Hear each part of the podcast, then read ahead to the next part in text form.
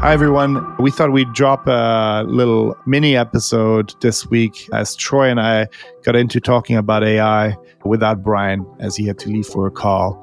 Hope you enjoy it. Thank you. And as always, please subscribe and share the podcast with everyone you know. Thank you.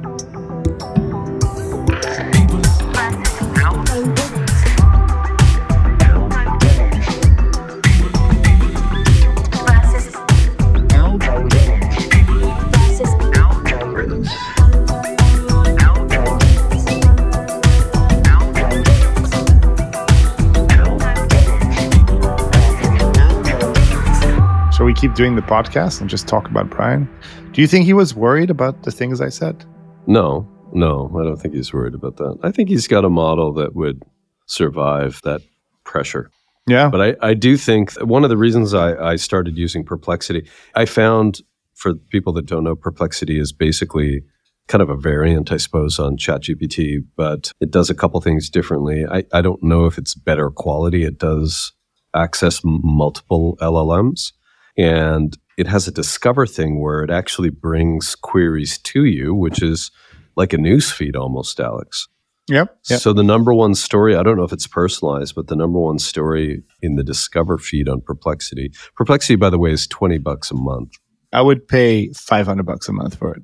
So it's Epic Games that wins against Google.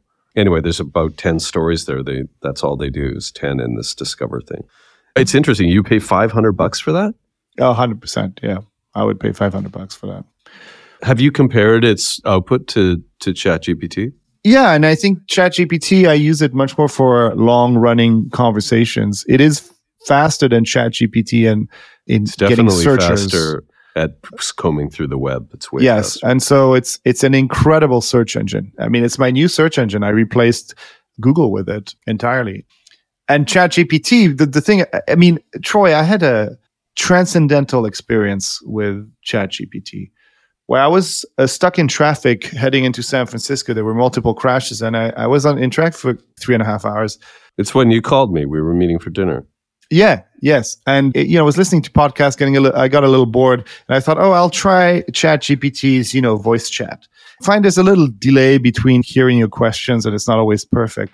But I went from trying to find a material to put on my wall that can act as sound dampening and a pin board, help me find that.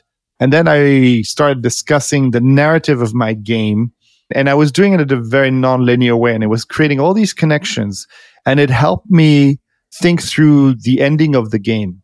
Just simply by being able to recall pieces of information that I had, themes that I wanted to get, generating ideas, etc. It was all in a voice conversation. And because of the fact that I was stuck in traffic, I actually gave it the time to to just like break through speaking for over an hour, and it was incredible. I had been you know deep into that world for a long time, but I hadn't experienced that. And it's not that I ever thought, well, I'm talking to a real person. I'm very much talking to a computer, but the ability to engage with a system on a computer in a very natural way, not having to worry too much about your query or how you're framing it, being imprecise as you are when you talk, and still having it come back with very useful things is, is incredible. Just like really impressive. And I think when you change the way we interface with computers in that way, things are going to change. I don't even know what the future looks like beyond that, but I hope it's a good one. That's a great story. I can Yeah. totally see that. I've done similar things, but they've been more linear and task based. And I think part of the reason was the environment shift because you were in the car and you had time and you were talking. It's interesting on a psychological level because when you're talking to someone else, I think in the back of your mind, you're very conscious about how they're receiving that information, what they might think of you, how much sense you're making. And I'm one of those people that that can talk a lot and very fast and and get confusing.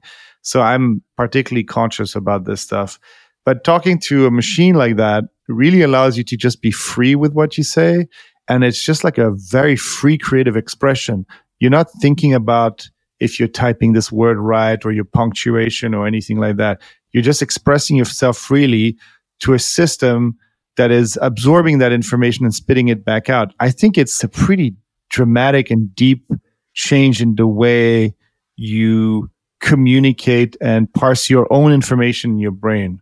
It's profound. And I'm not even sure I'm making sense now, but that was the feeling. Like you're, you're, you're dealing with something that is completely not non-judgmental, that catches every point and nuance that you're making and is able to reclarify it. You know, and you do that on the podcast with me sometimes. You'll hear what I say and then you kind of will come back with a much more sharp way of saying it. But in that case, it also removes that anxiety of judgment or punctuation or grammar that you have when you're when you're talking or writing something, even by yourself. Mm-hmm, mm-hmm. And it's that comfort I think that can get you to think very differently. So I think we're going to see an explosion of potentially new thoughts and human thoughts, you know, new ideas through that. Exciting. Ultimately, the road leads back to the act of reporting is a deliberate function where you take something that's happened and you endeavor to figure out like how all the pieces fit together and it's a lot of digging and a lot of work and a lot of formulation to make it truthful and understandable and that's paid for by that's media and there's a lot of media that's not that and that you could see being commoditized and absorbed and in, in lots of ways where you just won't get paid for it. That that economy won't exist. But someone said to me the other day, you know, my, my daughter was not my daughter, their daughter was thinking of going to journalism school, and he cautioned her that it was maybe not a great idea given how difficult it is to make a living in media now. And I thought that was the wrong advice because to me, the act of reporting and critically just working through any sort of issues through the mechanics of reporting is really important to society. Right. And won't go away. And so it's just, it, it really does put a lot of things that we've understood to be foundational in play, meaning most advertising has value proposition has been eroded by the internet because you can get information on anything you need pretty readily. Advertising that creates demand or creates desire will always need to exist right? But there's the the funneling act which is take intent and move it into something. But like the if you're selling or looking to build meaning around a handbag you're still going to need to do that in different ways it's just how you do that is is going to be vastly different than it is today and the idea of systematic media execution against a brand objective is probably over completely. Meaning, y- you'll try to get your bag in the hands of the right people or in the right setting and all that stuff, but using media to do it is increasingly futile. Yeah, uh, and I wonder how much worse the reality is because a lot of this stuff changes slowly and is carried on the fumes of people still having these media buys going through and and it's just people are used to working the way they're working right? And the system kind of functions like that. I wonder if everybody actually stopped and looked at what they were doing. They wouldn't say like oh my god it's actually worse than we thought you know? So with that i mean i do think like it's a, it's such a fundamental shift that it's hard to make predictions around that stuff i do think being a reporter is still useful i i do find myself consuming more voice and video content than ever from very specific people. I would pay for the the the, the Vergecast. I pay for a lot of podcasts actually, but I'm definitely less interested about paying to receive articles. I expect a lot of people will feel like that over time. And at the same time, I read I read more than ever. You know, it's just that podcasting is, you know, just it's a terrible business. except for the very, very, very few. And the reason yeah. is is it has the linear investment of a television show, meaning you're going to set aside an hour of time, yeah. but it has the creation economics of of a phone conversation. You and I just talking, but on the other side, it demands a lot of someone's time to do it. So you're inevitably going to get a huge number of them because it's easy to make them. And you're going to get problems in discoverability, and you're going to get very few that break through. And so, what was yeah. that stat? That stat was two dollars per listener was the most recent research on. Is that what is what, that? Is that per month? What is that? I think it's annually. All right. It's not a lot. It might be per month. Maybe it is per month. But on the other hand, I don't think that I think that maybe 2023 was the year that we saw how important podcasting was to influencing people and changing sentiment. I mean, call it what you want, but like, you know, I know you hate listen to All In, but it's massively influential. Yeah, I mean, uh, yes, it is.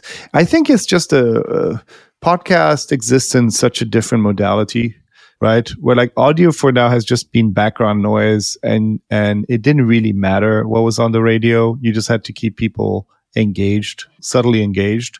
But the ability of having on-demand audio, I think, is is a new behavior for a lot of people still in the podcasting world, and I think as the dollars move away from other stuff, I could see more more money coming into podcast and and better discovery and all that stuff. It's not slowing down, but everything in podcast feels like it's it's going to slow grow very slowly. But I have decided to do things that are hard and take a long time because my thesis is that this stuff is and remains a moat.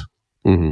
Right. Maximizing scale to try to like trick a system into generating huge amounts of traffic for you that is not a, computers are very good at replacing that computers are very bad at spending three years trying to build like subtle emotional resonance in a video game right, Right. people are very bad in creating relationships over hours and hours that people kind of get attached to. And we see it like people who listen to a podcast experience mm-hmm. it in different ways than just getting the information. I mean we're not that smart. Well, two things. One is I think I'm going to have to get the console to play Grand Theft Auto 6 yes. Because I found it very compelling. And Seb, my son, really wants to play it too with me. So I'd like to do that. yeah, well you got Uh, time I got time. And then the other question is Are you getting a Cybertruck? No, no, I'm not getting a Cybertruck. I'm getting the new Toyota Land Cruiser, I think, which is a hybrid and, and looks amazing and was my dream car. And I'm You getting should get the, the Lexus GX. I'm getting the small Volvo EX30 as a electric commuter. That's a bit of a bitch car. Oh, it's a great car. The the thing about the Cybertruck is towing is not great with electric cars. It looks actually deeply unpractical for my daily use case. I actually don't like the way it looks and it's really expensive. So I don't think it's a good car. And there's a lot of videos of it being pulled out of the dirt by F-150s people are regaling about. Also, whatever Elon Musk accomplished, he definitely accomplished the fact that now owning one of his products feels like a like a political statement, and I just don't want to make any. So I can't wait to get That rid was of. the stupidest that thing test. he ever did. I know. It's tragic. It's it's like you could be. I I was fine being neutral about him. I've bought every one of his products. I don't expect smart people to be I think perfect. there's a difference between, between being a quirky builder entrepreneur or having different points of view, but like he's being an asshole lately. Yeah, I mean, he's being. I think he's. He feels like everyone's against him, and he's turning into. He goes like, "Yeah, well, I didn't want friends anyway, True. right?" Yeah. I mean, I mean, bringing Alex Jones mm. back on the anniversary, it's just creepy. it's Stupid. despicable. I mean, and then having a fucking Twitter Spacer with Alex Jones and a convicted like sex trafficker. Like, what are you trying to prove? So Uh, I I don't know. Test his free speech thesis. I don't know. I don't know. Yeah, I, you know I what? I, think the whole world spends too much time trying to think about what he's Yes. actually doing. And Right, so let's exactly. not, let's not do that. just we're watching somebody just unravel a little bit. However, this was a, a good episode. I think we'll release this one as a mini episode the same week. Test it out, cut it into two episodes. I think that would be good. All right. All right. Take care. Ciao.